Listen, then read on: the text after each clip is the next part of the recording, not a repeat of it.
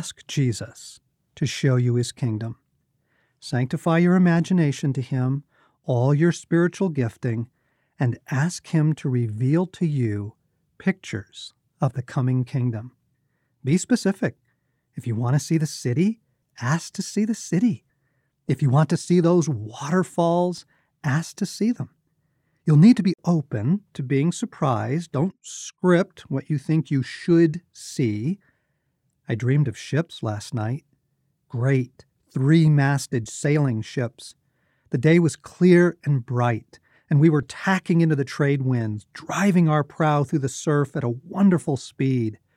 I saw other ships to my right and left, and I realized we were racing. The ocean was aquamarine, clearer than usual. I could see marine life below us, keeping pace with us.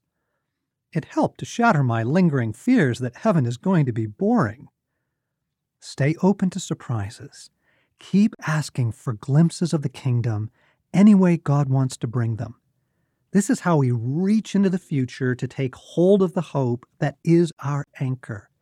The more our imagination seize upon the reality, the more we will have confident expectation of all the goodness coming to us. And if you want to take a really big risk for an even more beautiful and encouraging picture, ask Jesus to show you as he sees you, as you are in his kingdom.